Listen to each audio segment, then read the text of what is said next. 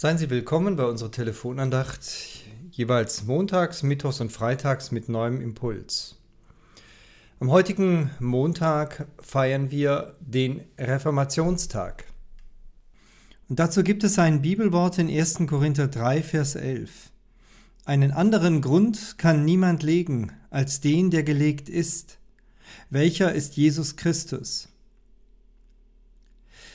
Haben Sie sich schon mal klar gemacht, worum es hier eigentlich geht? Um eine Person und nicht um eine Sache, auch nicht um eine Lehre, die verwirklicht werden soll.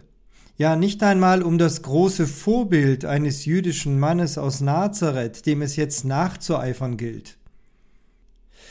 Nein, Immer dann, wenn das Christsein zu einer Idee oder auch zu einer Weltanschauung gemacht wurde oder sonst wie entstellt wurde, verlor es seine Kraft und Lebendigkeit. Und dann brauchte es dringend eine Reformation.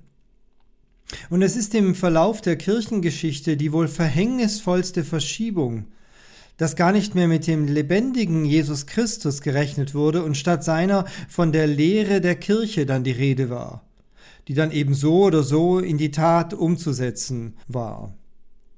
Genauso wenig wie Gott die Erde und all das, was zu ihr gehört, lediglich geschaffen hat und sie seitdem laufen lässt, so wie eine aufgezogene Uhr nur vor sich hinläuft, mit dem Uhrmacher nichts mehr zu tun hat. Ebenso wenig hat Jesus Christus lediglich eine Lehre hinterlassen, auf die wir uns jetzt berufen sollten und die wir zu unserem Programm machen könnten.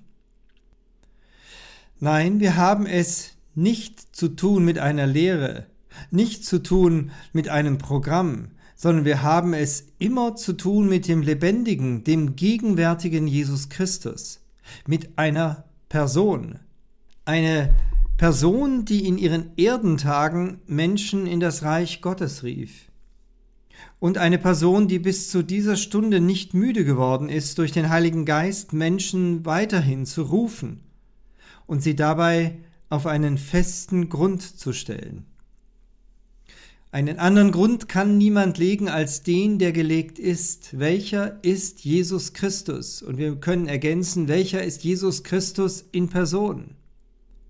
Jesus ist nicht nur der Begründer des Christentums, als Prediger oder als Prophet sondern er ist der Grund des Christentums, die Basis als Person, der Grund, das Fundament, auf das wir unser Leben gründen dürfen, jetzt und in alle Ewigkeit.